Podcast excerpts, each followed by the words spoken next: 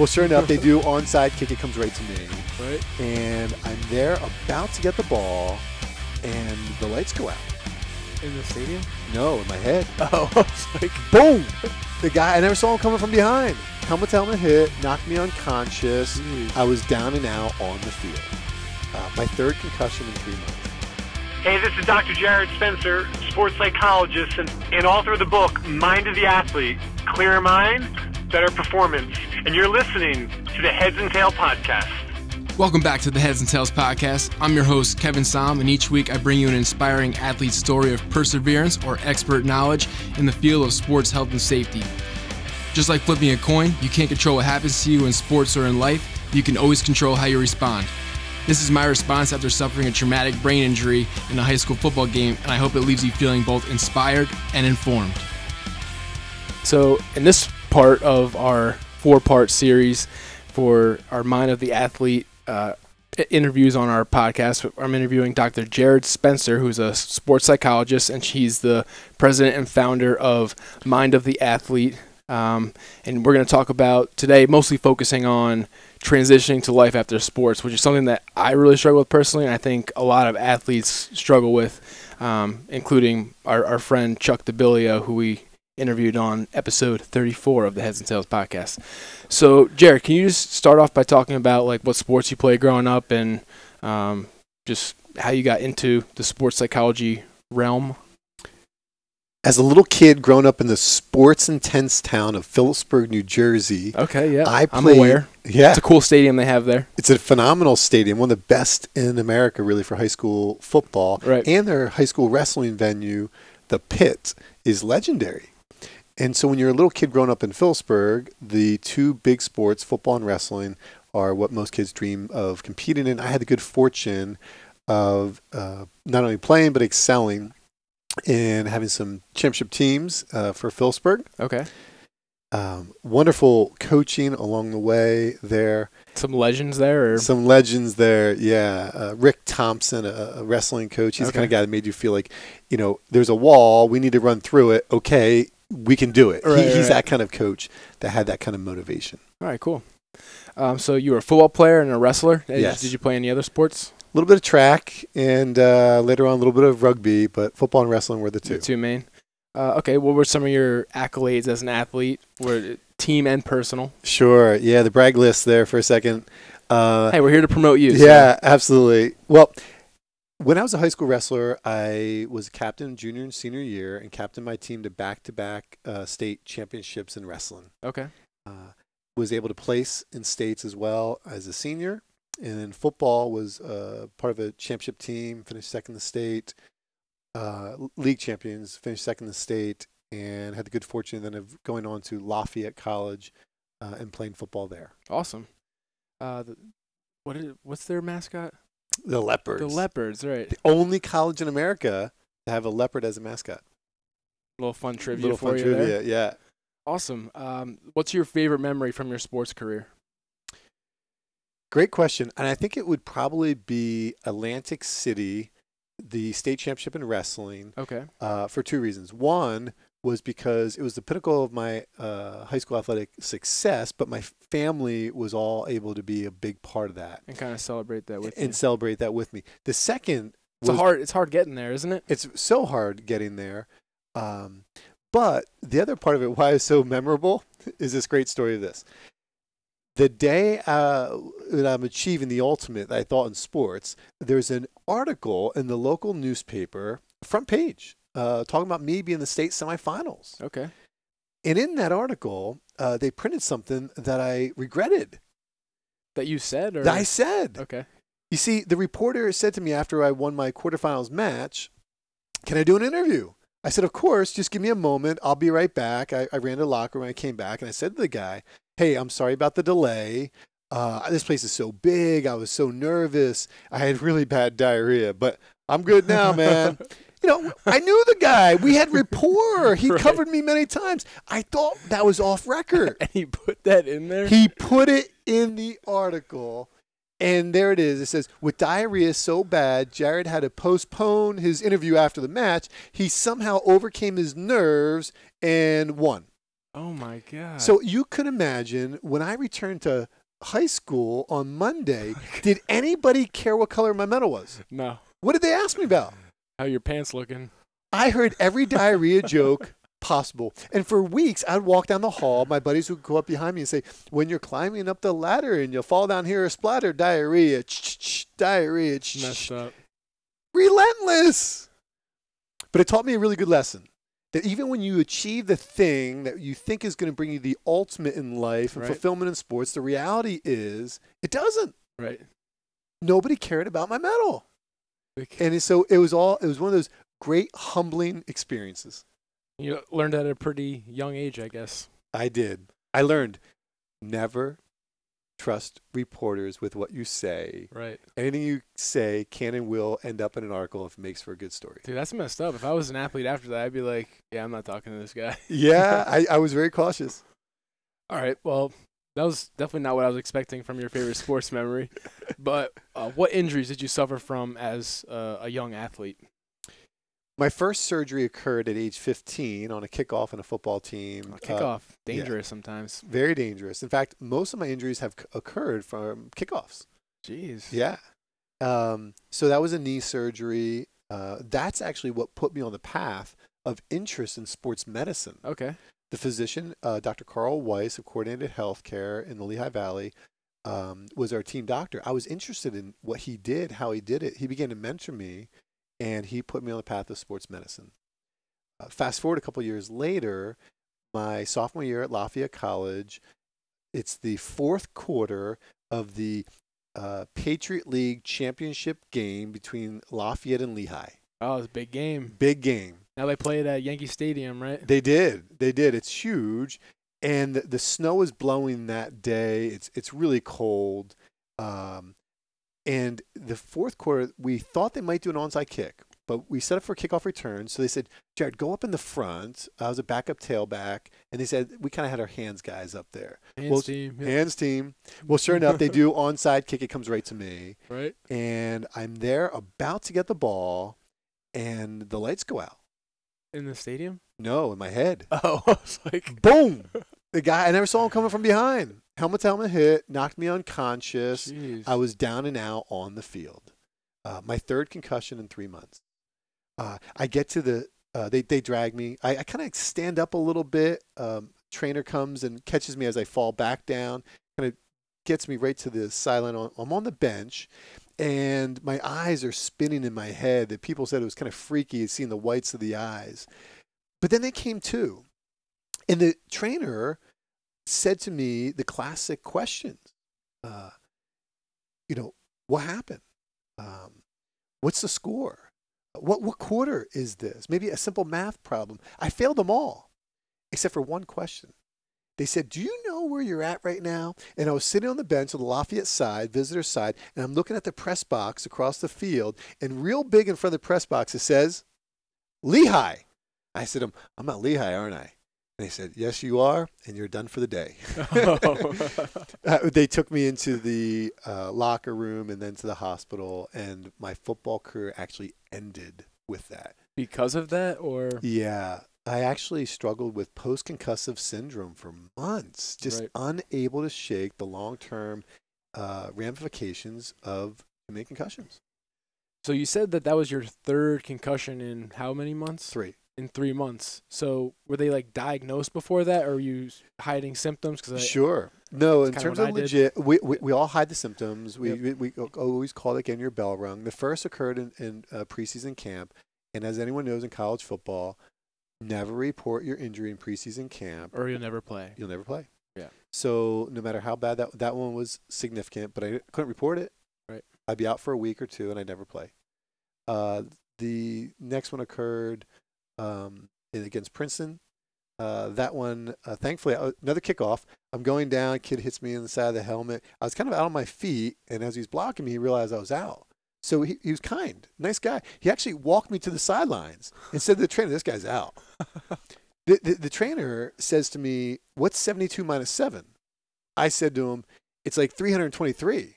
They said, "Take his helmet. He's done for the day." Yeah, That's not like an easy math problem though. It's not like 72 minus seven. The I mean, next it's day. It's not hard, but if you you know. Yeah. The next day I went in to the locker room and uh, he said to me, "Hey, what's 72 minus seven?" I said, "I think it's 65." He said, "It wasn't yesterday." yeah. Three, yeah. Well, that's pretty crazy. So, what are your thoughts on uh, kickoffs in football? I think there's going to come a time in the not too distant future where it's removed from the game. Yeah, in uh, in a couple months, I'm actually interviewing Eric LeGrand, who got paralyzed on Yeah. a kickoff. Yeah. So it's definitely a, a dangerous part of the game, and is it really necessary? Uh, it's exciting at times, but Yeah. I definitely think in the best interest of the athletes on the field, it might be good to do away with this. They've already done away with you know the wedge that we had when I was in high school. Yes. That that's a good way to get your ass kicked, basically. Yeah. You you try to explain it to people and you say run top speed as fast as you can for 30 40 50 yards yeah. have somebody else run top speed 30 40 50 yards now your job is to throw your body Right. into their body Right. bust up the wedge uh, that just doesn't sound good but in, from a sports psychology angle it taught me you've got to shift into a certain place in your mind not many people can do that Right. and Unfortunately, I was able to do that, and I think that's why my career was as short as it was. it is for most people that can throw their body like that Yeah. into the wedge It's interesting. All right. So, prior to your education in sports psychology, is there anything that you wish that you knew that you know that you now know? let's unpack that one a little bit more that question In terms of like your own performance, like Yeah. what what I don't know, uh, practices in Sure. sports psychology Yeah. do you know of now and that you help athletes with now that you wish that you knew as an athlete um, when you were still playing? When I graduated high school, a mentor of mine, Ivan Boyasin, a former Lehigh University wrestler, gave me a book. And in the book was called The Way of the Peaceful Warrior by Dan Millman. It's a story of a gymnast who um, has a terrible accident, uh, breaks his leg, and he's got to come back. But his comeback isn't just physical, it's mental. And he meets an old man, a mentor, who teaches him about the mind, about emotions, and he thrives again when I got that book for my high school graduation, I read it and I reread it. And then I read every book by Dan Millman and I quickly learned the power of the mind. Right. I applied it for a freshman, sophomore year of football. Um, and I had the good fortune of then, um, it was a kind of a club wrestling team. So I was able to do a little wrestle my junior into senior year, uh, but really, really careful with the head and neck kind of stuff there Right. but I I wish I had been introduced to the power of the mind at an earlier age, been put on the path to watch the videos, to talk to the people, to read the books, because there's so much there. Right. But I got at the very end of my career. Do you think that's like a maturity thing though? Like eh, when you're 14 or younger than that, like generally probably don't want to read books. You don't. Absolutely. You know, you, you think that you're already good and you're going to be in the NFL or whatever. Absolutely. Yeah. There was a maturity piece, but the difference is today sports are so, in my opinion, absurd. Early on in life, seventh grade, you're being forced to pick one sport year round. Right. And so, therefore, I think at 13, 14, those kids are actually needing and wanting the insights into the mind because, quite frankly, if you're not really working on it 13, 14, 15, uh, you- you're almost at a disadvantage today. Okay. So that just brings up another thought. What are your thoughts on multi-sport athletes versus uh, sport-specific athletes, where they have just one sport that they focus on year-round? Do you think, you know, in order to perform at an elite level, do you think you have to focus on that one sport, or does playing multiple sports, you know, help you in different areas of each game? I'm all for multiple sports, but I understand the logistical problems. It's the adults who coach the sports who send indirect but very strong messaging to the kids that you really need to be with me. The old optional practice. Absolutely. And so it's it's not okay, it's not fair for the for the kids to have to be forced into this, but and it's also hard to compete. If somebody's wrestling year round and you're only wrestling for a couple months of the year, it is a little bit harder to keep up. Now, the, the the very naturally gifted athletes, they can still pull it off and play two or three sports. Um, but those guys are still a little bit rare Right. in our society. I'm all for playing multiple sports, and here's one reason why. What we see is we see young female uh, soccer players, for example. They in seventh grade decide they're going soccer year round. They don't play one sport year round. What they play is one position year round. All they know is that they're a striker on the right side. Right. And by playing one position year round, their body anatomically develops with an imbalance. And consequently, we see a lot of female soccer players with the term is kneeing out. They tear their their ACL. ACL, yeah. There's and why? It's because this huge anatomical imbalance that develops because they're only playing one position, doing one thing repetitively. Right. There are a lot of problems. That's just one example of why I'm not for one sport year round. All right. I like your input. So you mentioned that you had really bad post concussion syndromes, and that, and that was pretty much what ended your athletic career. Yeah. Can you talk about the symptoms that you had and kind of how long it took you to kind of get through those? Sure, absolutely. Uh, months it took, um, well into a year uh, or more. And one of the key symptoms that I clearly remember was I prided myself on my hands and being able to catch anything as, as a running back and Right. receiver. And so things when things would fall or drop off, I'd always just be able to catch them. Uh, like in the shower, if I'm if I'm washing up and the soap slips out, I just always grab it. Yeah. And I would drop things all the time. And it would just be so frustrating how my hand eye coordination was gone. Right. And I would knock things over. And I remember just being so mad at like what what happened? And then I remember as the symptoms began to lift and I began to just reflexively catch something. Mm-hmm. And I remember that first time being like, wow, it's back. Right.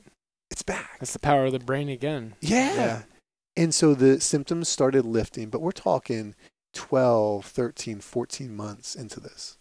Yeah, that's a long time. And some people and athletes take some years before they can resolve. So Well, I'm I'm uh, not proud of it for sure, but in the spirit of true confession, I still have long-term consequences. yeah. Uh, yeah, I see a chiropractor every other week. I um, have had injections in my neck trying to help the ligaments and the tendons in there to gain some stability. I've got headaches.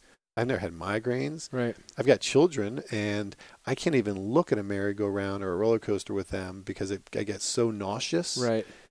Before all those headaches, uh, the, the concussions, never had a problem. Afterwards, I got these symptoms long term. Right. Do you regret playing football at all? I don't. Given the context of the situation, in hindsight, um, it was the right decision along the way. Right. Now, as a as a doctor of sports psychology and having insights and awareness, um, I am much more cautious to the game, Okay. uh, and so it's it's not for everybody. Um, and so you got to really want to do it and be aware of the um, of the dangers. Right. I mean, I almost died from a head injury playing football, but I don't regret playing. Like I still some of my favorite memories are from playing football. Yeah. And I could have made a lot different choices Yes. uh, in terms of telling someone when my head hurt and not playing with a concussion, and I would have turned out a lot different than I did. So Yeah. that's really the message that I try to get across is like just don't try to be a tough guy when, especially Yeah. when it comes to your head. Yeah, absolutely. It's so important to raise awareness. But like my last concussion, one play, one hit, one day, I wasn't even looking. Right. Didn't even see the guy coming. And so when you step on that field, you assume that risk every time. And sometimes you just can't even protect yourself. Yep, it's true. Yeah, you can't control what Yeah. what everything that goes on in the game. Um, okay, so what was your transition to life after sports like? Depression.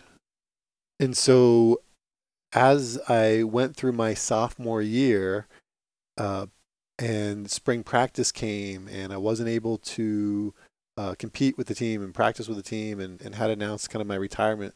Uh, and they did an article in the newspaper. Oh wow, Um, I just really battled the loneliness and depression and the and the identity.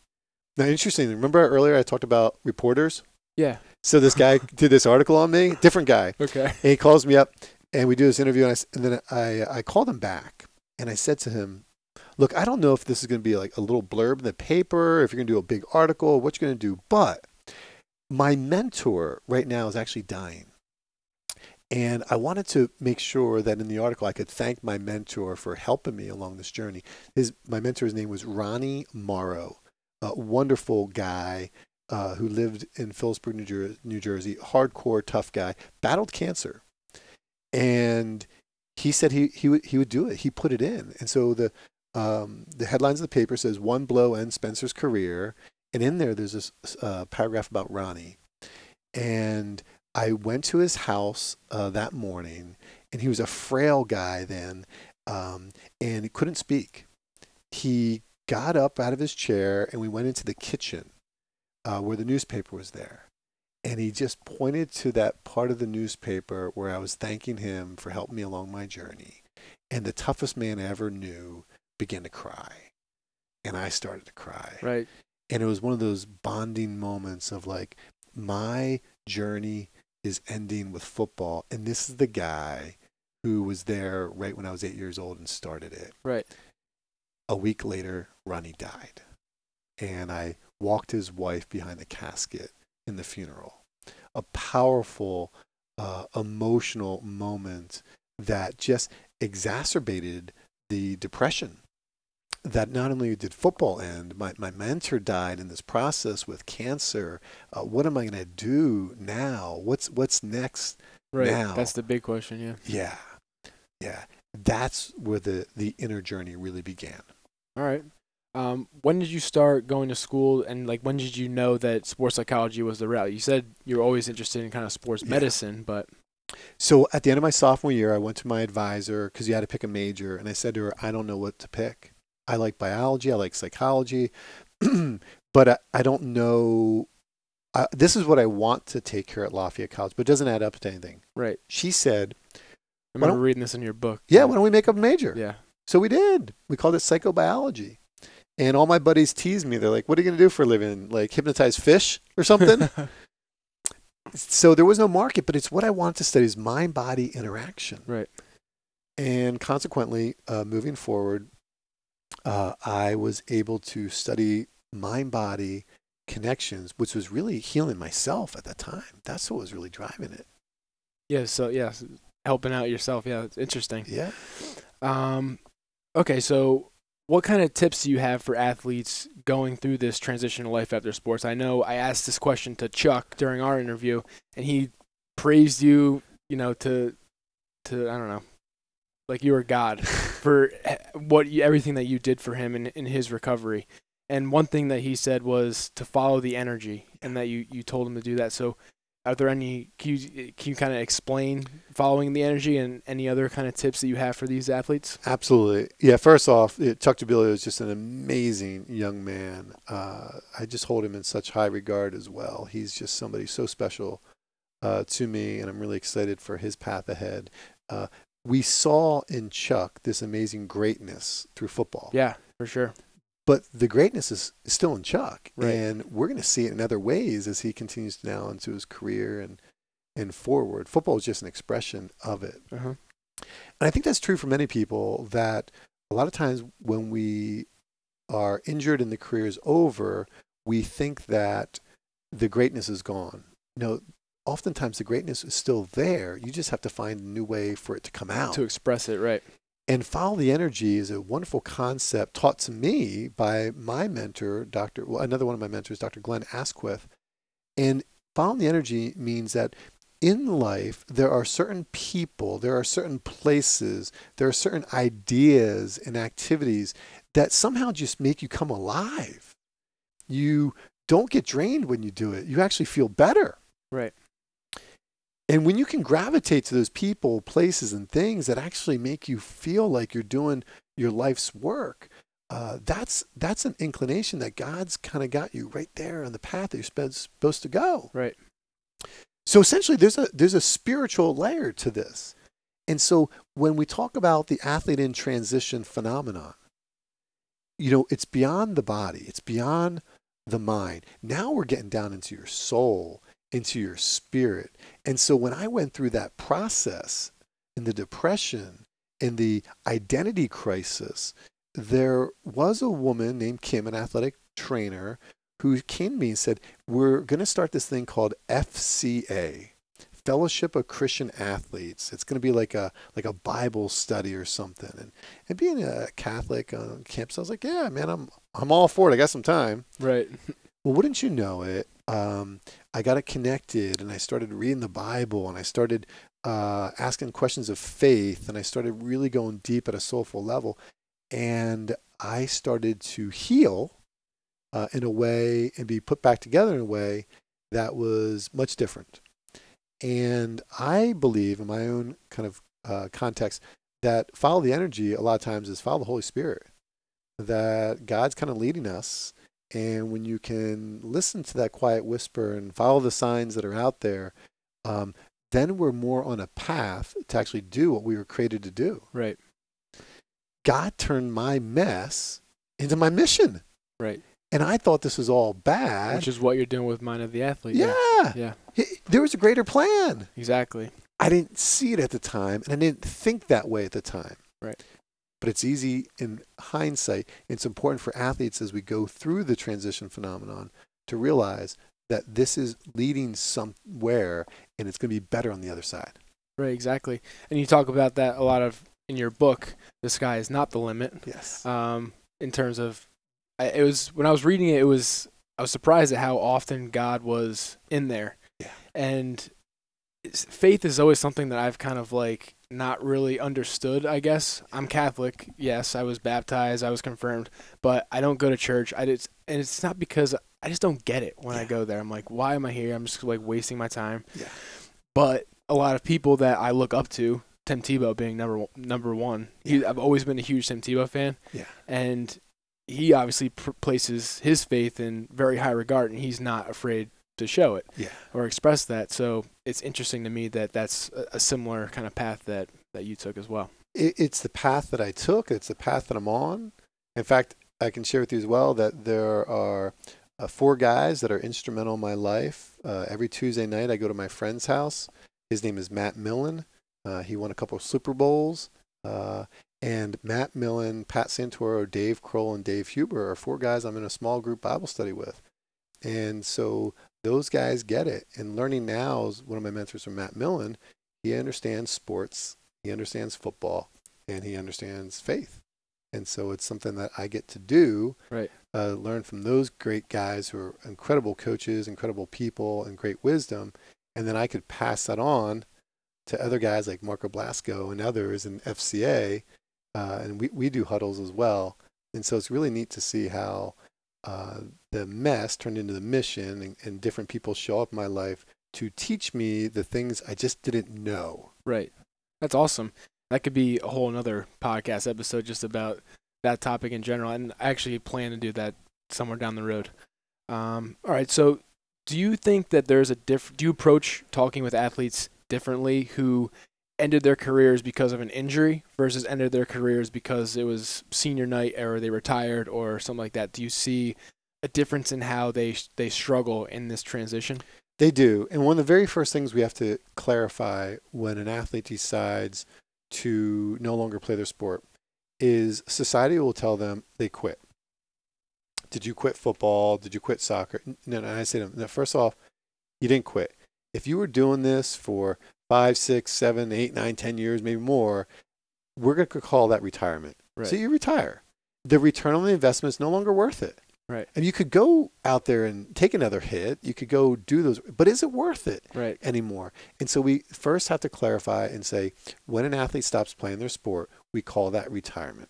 So I retired. it's a good way to put it yeah It's a positive reframe that sets the entire process in motion in a more affirming, uplifting light. Right. But if we say, yeah, I, I, I quit lacrosse, that's always going to have a negative connotation, and that's never going to be good. Right. And I feel like athletes who maybe be in high school and because they're not being paid, they're not professionals, right? Right. When their career ends or they choose to end it, Yeah. they call it quitting. Yep. Because but when a pro athlete decides to do the same exact thing, Yes. it's retiring. right? Yes. So we change that vocabulary word.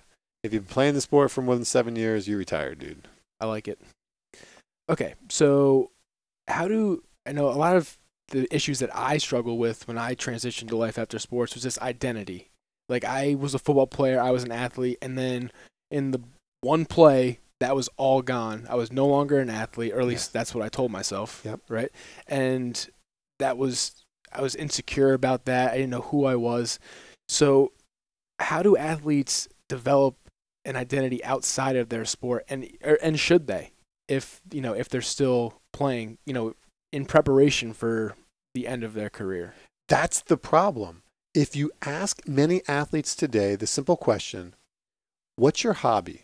Right. What do you like to do for pleasure?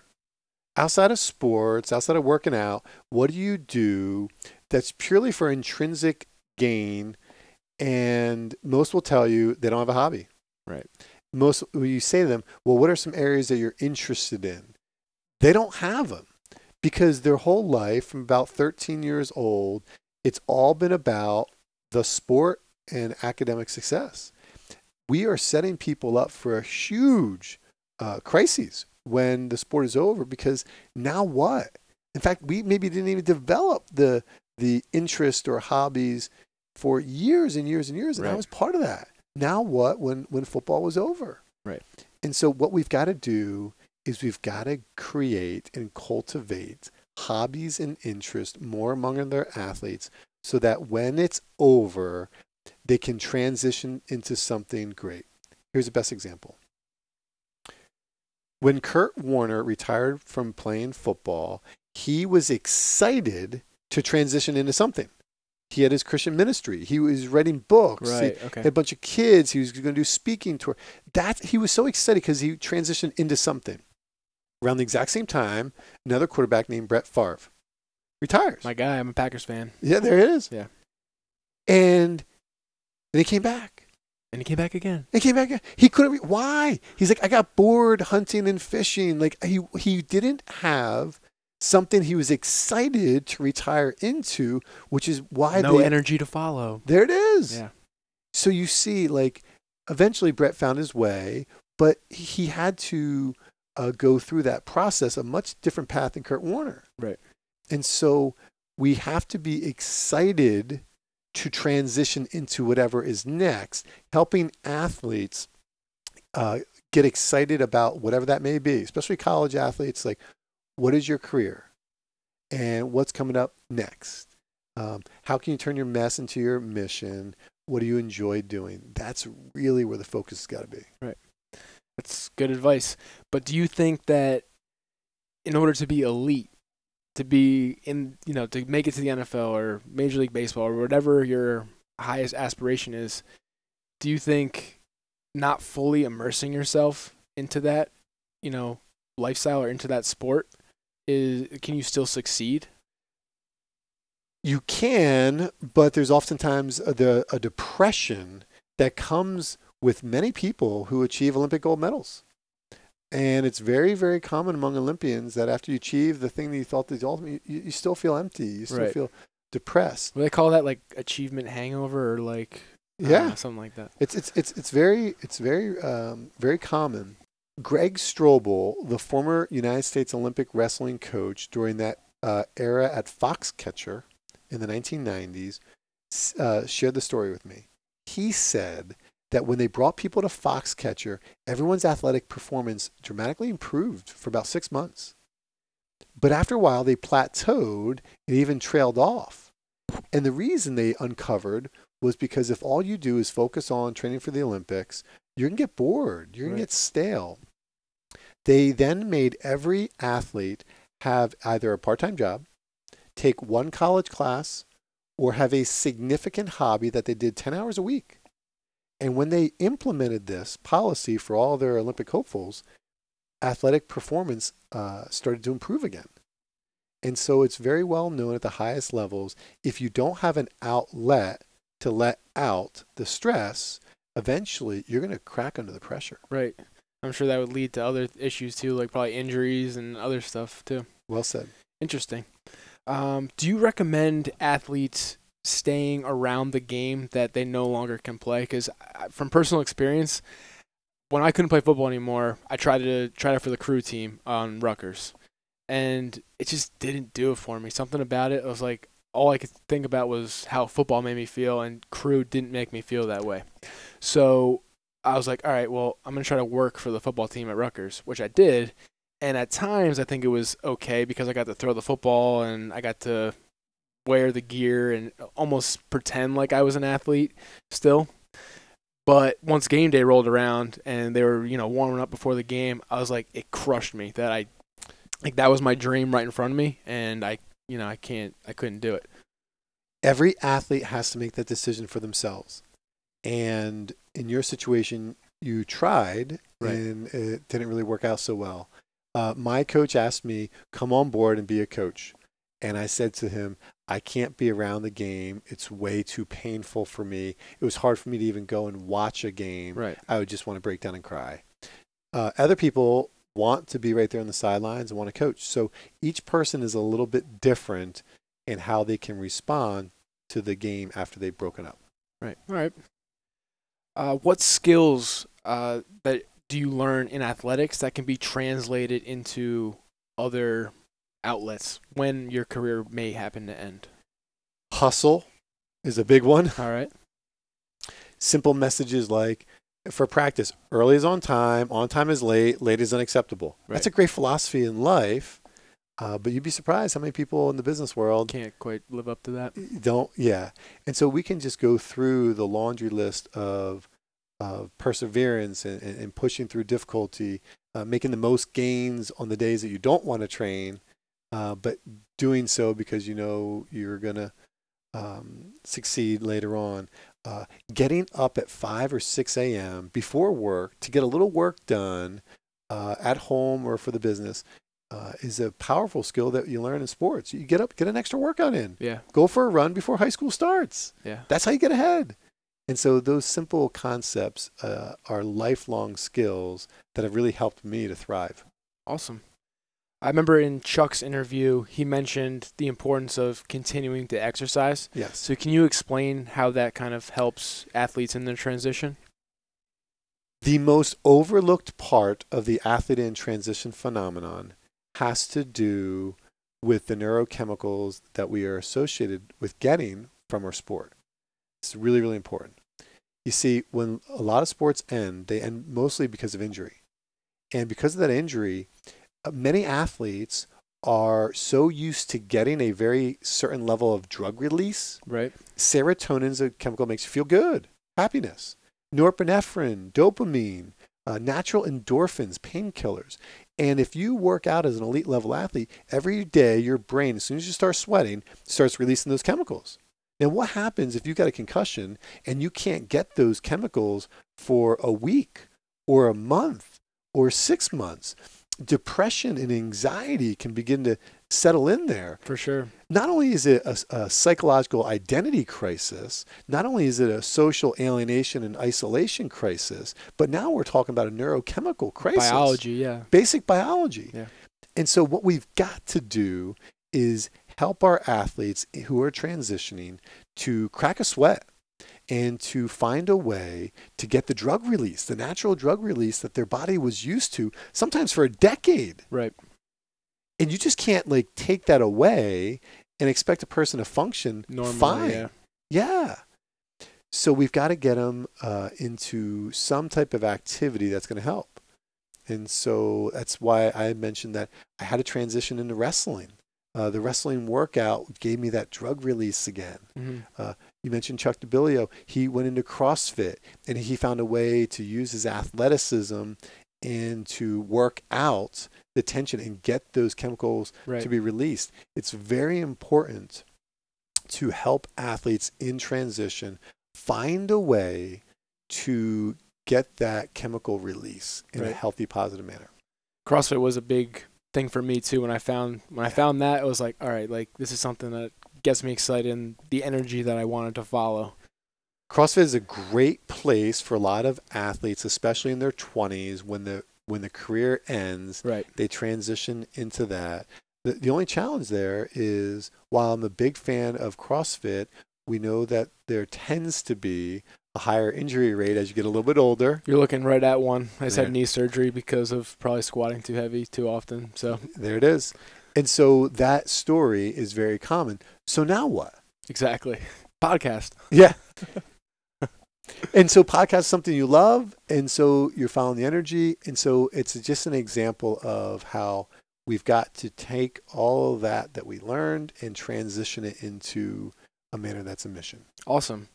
Now, what if an injury is the very reason for excuse me for you needing to transition to a life after sports Yeah. and that also limits your ability to exercise Yeah. Yeah. what do you do in those cases we've got to get creative. We've got to we've got to improvise.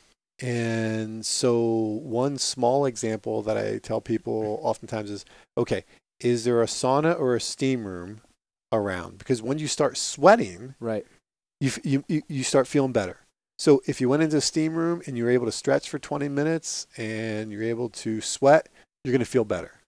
Is there a pool you can get into? yeah Because even if you're just in a pool, it's always 85 degrees in an indoor pool right temperature wise outside so in the, the, the room. So you've got to get a lot of times into water.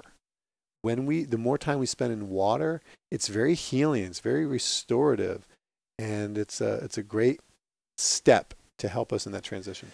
That's so funny that you say that because with my knee surgery that I had, I was not weight bearing for 10 weeks. And it was very, it's like a six month recovery.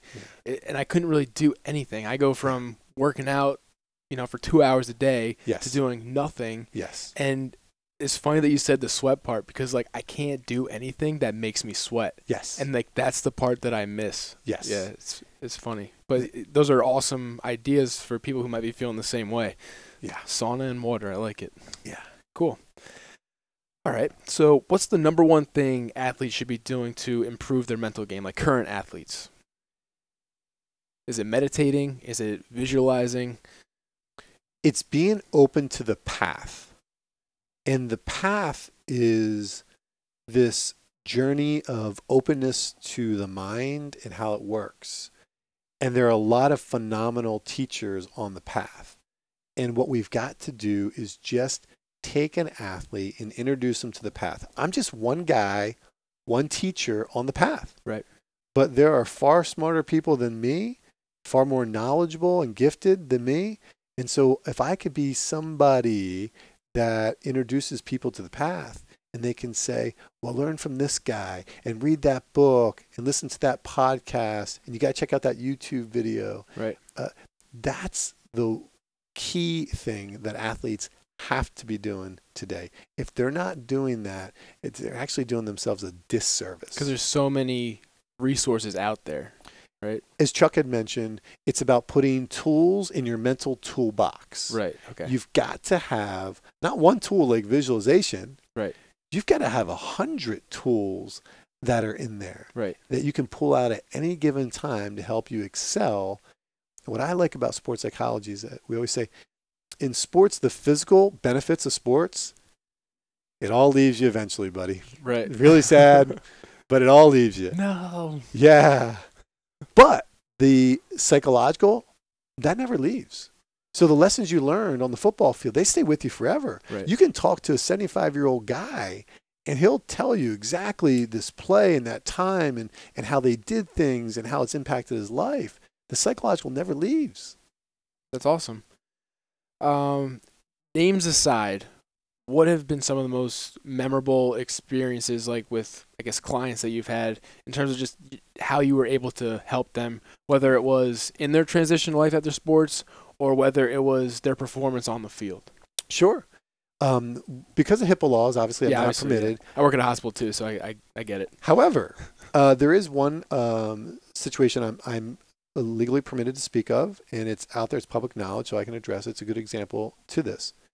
Um, just last month, I was at the 100th running of the Indianapolis 500, Okay. and I was helping the youngest driver in the race uh, that day, 21 year old Sage Karam. Sage, uh, there was an article just about three days before the race, a front page sports section, USA Today newspaper. And the story was about Sage's comeback. And in that story, it talked about how I've been helping Sage over the years, and in particular, helping, helping him with this most recent comeback, which was in August, uh, just a few less than a year ago. Sage was racing in the in the uh, Pocono 500, and he was leading with just a few laps to go, about to win the race, when his car spun out of control for no apparent reason and goes 223 miles an hour into a concrete wall. The car is obliterated, and a piece of the car bounces across the track and comes down at the uh, precise timing that Sage's friend, Justin Wilson, another driver, is coming around the turn. It hits Justin in the head, and that piece of debris causes a head injury that ultimately kills Justin Wilson. What? I didn't even hear about this. It was in August of last year. Google it. It was on it in the show every notes, yeah. major uh, station out there. Uh, you can imagine when you go from the pinnacle of Right. your young career. I'm about to win my first race, and within two or three seconds, it goes to the lowest moment. Uh, the world wanted to know: Was Sage Karam back? Was he ready for the Indianapolis 500? Right. And so that's why the USA Today newspaper did a story on he and I and, and how that comeback actually occurred. That's awesome. Um. So, w- did he feel guilt or? You could imagine that anybody in that situation would- would feel, And he lost your best friend, right? Or yeah, not best friend, but good friend. Good friend, yeah. Yeah. Um, those guys that are out there driving, you know, they're, they're, they're rivals, they're competitors, but they all hang out together too. yeah, after yeah. Yeah. And so um, he went through the emotions that anybody would go through, which is just a whole mixture of things, including Right. uh, sadness and guilt. All right. Let's start talking about uh, your book, The Sky Is Not the Limit. Mhm. I pulled out some headline topics that really stuck out to me. And the first one was practice what you're good at. Because as an athlete, I feel like you're always told to like practice what you're not good at to make you either a more well-rounded person or athlete. And when I think back, I'm like, I you know you, you you're only destined to be so good at like certain things, and there's always so much that you can control. Or like, if you're not fast, you're not going to get that much faster. You know. So can you explain, you know, how that applies to athletes in terms of their training, and then maybe in terms of their also their transition to life after sports? Life is short. We got to play to our strengths.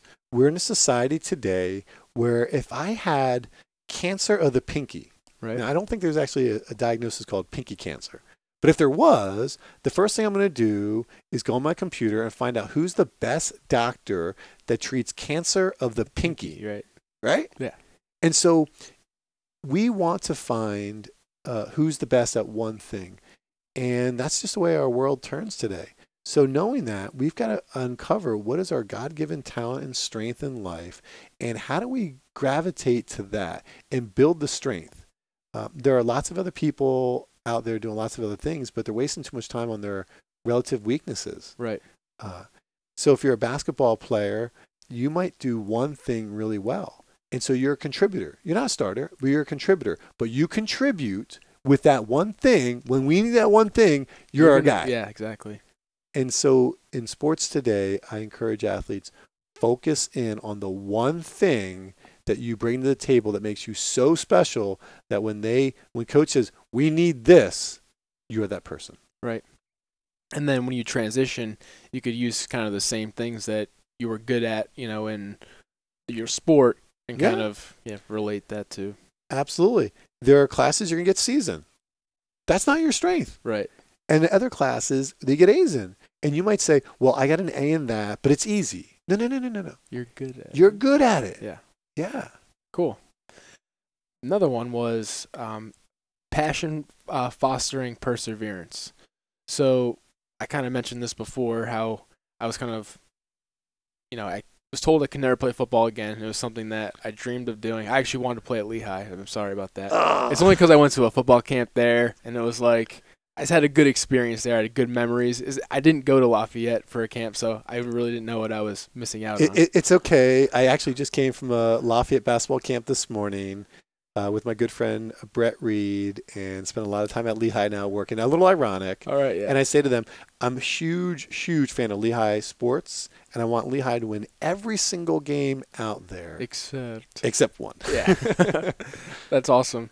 Um, but what I was going back to was um, finding like a passion to help you get over your obstacle. And my obstacle was being finding a new identity, I guess. Yes. Um, so can you explain that concept uh, for athletes? Sure. Passion is what drives success in anything in life. It's not about academic achievement. It's not about um, who uh, gets paid more money. It's in life, all we want to see is somebody doing something with a higher level of passion, which we actually, it's really energy. So there's a wonderful book Jon Gordon wrote called The Energy Bus. And in that book, what he's really talking about is that as long as you do whatever you do in life, but your energy is higher than the other people around you, you're going to be the one that people want the most. Right. You're going to be the one that people remember. So if you're a waitress and you serve with greater joy and excitement, and before you even reach the table, the people feel, right. your energy coming, you're going to be very successful. And it doesn't matter what we do in life, we have to make sure that we are aware that we are constantly radiating energy. And if our energy that we radiate is higher than the people we're interacting with, people will say, wow, that guy was really passionate, or that woman was really passionate about Right. that. That's what we have to look for when we transition from our sport. What is that thing that our level of energy could be equally as high? Right. Uh, and and how do we how do we let people feel that uh, so that they recognize you, you you're the person I want to go to when it comes to that topic. Right. And it's the same thing in sports too. Like you, you always know when you're watching a game or something like there's one player that just kind of like sticks out and Yeah. say they get hurt and they're out of the game or they take a break for a while like it's just not the same when you watch them without that, you know, without them in there. So Yeah. it's similar. All right. Um so another topic was turning adversity into your advantage. I think that's probably the best thing that, you know, an athlete transitioning to uh, a life after sports or even just trying to overcome their injury and get back to their sport. Um, so, can you talk about that topic? Absolutely. Wonderful quote in there is take everything that happens to you in life and flip it around and say, okay, how can I turn this into an advantage for myself? Right. Uh, relentless optimism. That no matter what adversity comes, you've got to find the positive in it. What is the life lesson here for me? Because uh, God will keep sending you the same life lesson over and over and over again until we finally learn it. Right. And when you learn the life lesson, then you can kind of move forward. Things don't seem to come back again. And so we've got to find the positive in the adversity, and we've got to build on that Okay. because uh, uh, you know uh, a setback is really just a setup for a comeback. Yep. And so we've got to find okay, how do I come back? What's one? I got to get a foothold here somehow. I've got to get one positive, one thing, something I could build upon and learn from and grow from. And then when you come back, you're stronger and better than ever. I completely agree. Uh, just like from my injury, I know that I make because uh, most people don't survive from what happened to me. I'm able to connect with like athletic trainers and athletes and other people in a different way that most Yes. people can't connect with because I've gone through what I did. Yeah. That's the point. Yeah. When there is There's a, always something. Yeah. When there's an emotional component to what you do, uh, and people feel the the the uh, energy coming from you because it's it's not an intellectual thing; it's a visceral, emotional thing. It matters. So I think my rapid success in, in sports psychology has been because people know intellectually I'm trained, I get it, I understand it.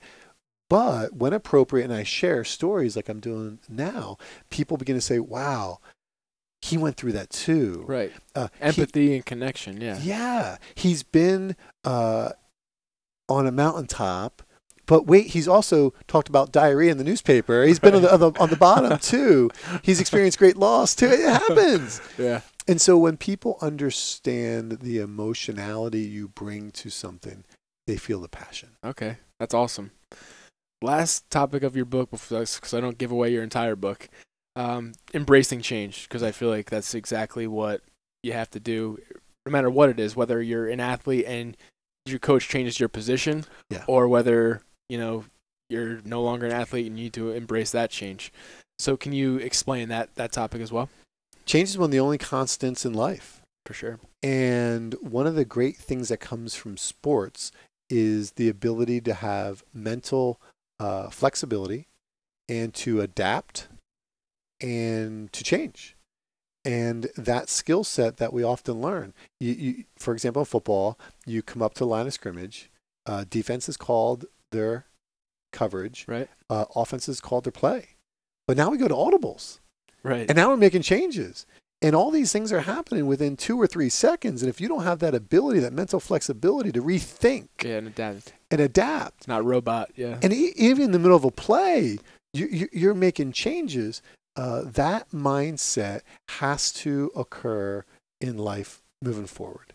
And those individuals are able to adapt and change. Now, of course, in our society, the biggest area we have to adapt and change to is technology. Those who are on the forefront of technology are going to do much better in business Right.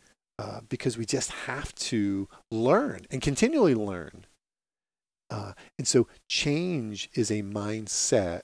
And I think sports is one of the best venues to learn the skills to have that flexibility. Awesome.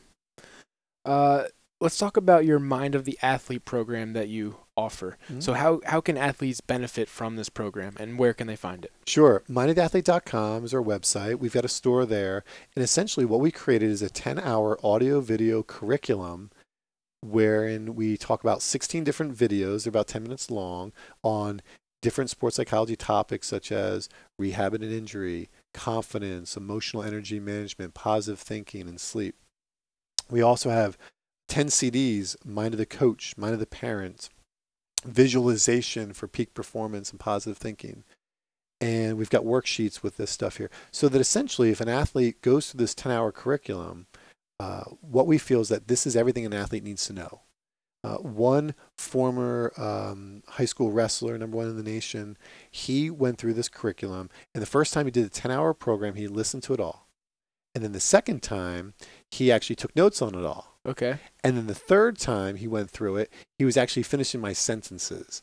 And when an athlete can begin to finish my sentences, because they'll say, like, anxiety is fear of the unknown, depression is hurt held inward, um, hate is feeling threatened by. When they under, when they can f- complete that, now they really know the stuff, and now they're ready to apply it uh, quickly Right.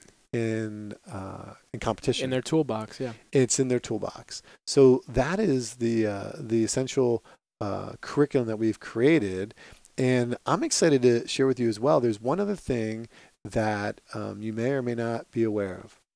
Uh, most of the world doesn't know this just yet, Okay. but in another month we're releasing a new book. I read that somewhere. I was going to ask you about yeah, what your goals for the future are with Mind of the Athlete and what you're working on now. Yeah, well, the the the biggest thing we're excited about right now is the book Mind of the Athlete: Clear Mind, Better Performance.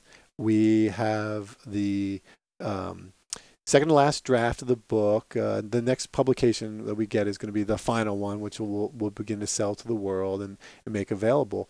But this is a book that teaches athletes how the mind works best and gives them a, ben- a bunch of mental tools that they can put in their toolbox. Okay. I mentioned earlier my friend Matt Millen, who won Super Bowls with the Raiders and the Redskins and the 49ers. He was kind enough to do the forward for the book. And we are just now uh, receiving the endorsements for the back of the book. And once we have those endorsements, we'll go to print. And in August, we'll be blasting that and making that available so that athletes could actually have a easy to read, um, accessible way to learn how the mind works best. Awesome. Uh, I'll definitely be posting that out on my Thank you. outlets as well, and I'll be buying a copy of that. Um, all right, so we'll start to wrap things up. So, if you went into the mind of an elite performing athlete, what characteristics would you find? Is it like discipline? Is it like for like an NFL player or a professional athlete? Like, what separates them mentally from someone who doesn't achieve those those levels? Emotional intelligence is a term that has kind of been out there more recently, and I think that it really rings true at high level sports that certain individuals have greater emotional maturity they have the psychological skills to manage their emotions and they've got the support people around them to help facilitate that Okay. so that they aren't as anxious and nervous um, when it when it seems to matter the most. So that kind of emotional maturity um, is a is a key component in leadership, um, and I think it's a key component in longevity in sports. Because sooner or later, when people put a lot of money in your pockets and you've got something called fame going on, and life begins to change for you, interpersonal dynamics with family members change, it's going to require solid emotional maturity, emotional intelligence to handle that well enough to keep moving forward. All right. Awesome. Uh, what professional athletes have the best mental health practices like that you know of, like that are open about saying that they work with sports psychologists? Um, Yeah, it, it would be golfers. Okay. And so golfers have long known that the use of sports psychologists is a huge competitive advantage. So many and most of the guys on the PGA Tour have somebody that they're working with. And oftentimes they'll just find a guy, buy him out, and say, hey, look, I'm just buy up your time, for the Time, yeah. next year, and you're going to go with me and travel and and help me. And then oftentimes they'll they'll switch people after a year or so. And so golfers have done a wonderful job of utilizing sports psychology. Awesome. What are like common things that golfers need help with? Is because I mean, I I had a bout of like Chuck Knoblauch syndrome in uh, Sure. baseball, so I'm sure it's like a similar thing. In, it is. It's sometimes called the golf. yips. Yeah, exactly. Uh, there's a movie called Seven Days in Utopia. It's a little known movie with a lot of sports psychology, and it's a story of a golfer who has a mental uh, breakdown on the course um, and then meets a mentor who says, Spend seven days here in the little town of Utopia with me, and I'll get help you get your game back Right. and one of the things he teaches him is you know the art and the power of visualization Yeah. in fact he actually has him paint pictures of what he would want his golf shot to look like Okay. and that's really something that most athletes don't do Paint They- pictures. Yeah. they don't you- paint Yeah. they're not into art but nearly all the athletes i work with i'm having them draw pictures and paint pictures and create images with incredible detail because if you can see it in your mind's eye first Right. then your body has a point of reference in your mind so that it can do that which you want it to do later on Translate it to physical. Yes. Yep. we've got to use images. And that's one example that golfers tend to use. And it's one example from the great movie Seven Days in Utopia that I think uh, athletes should do. Awesome. Uh, where can people find Mind of the Athlete, like on social media and, and everything like that? Just to plug, Sure. plug all your stuff. Uh, absolutely. Five times a day, we're posting great content on Twitter, Mind of Athlete, Facebook, um, Instagram. We've got so many resources of articles and inspirational pictures and uh, videos and our own original content that we're getting out there. And so we're posting that time that that content many times a day on Instagram, Facebook, Twitter. There's over 500 videos on YouTube on Mind of the Athlete YouTube channel. All this stuff will be linked up in the show notes too. So Yeah. So that essentially what we're trying to do again is get people connected with the path. And a great way to start into sports psychology is getting connected with Mind of the Athlete. In fact, we send blogs out, reach about 25,000 people each week, Oh wow. and those blogs can be incredibly helpful. So we want to get people on the path, and one of the easiest paths to get onto for sports psychology is the Mind of the Athlete social media. Awesome. I got this uh, question from another podcast I listened to. It's called The School of Greatness. And I always want to credit him because I didn't think of the question, but I think it's genius. If you had to tattoo one word or phrase backwards on your head that you had to look at every single day, uh, what would it be? Yeah, for me, it would be God. Okay. And so recognizing that that's what life is all about for me, and that when I went through my athlete and transition phenomenon, and I was broken apart to my core when I'm at the rock bottom in life, when I'm trying to uh, figure out the comeback. Uh, it came back really through this long, deep uh, pursuit of trying to understand this concept called God. Who is God? And so, and what does that mean to me? And so that would be the one word that I would look at because it will continually remind me about this incredibly big picture and the mission that I'm on and how I got through the mess. Awesome. Last question What's your personal definition of perseverance?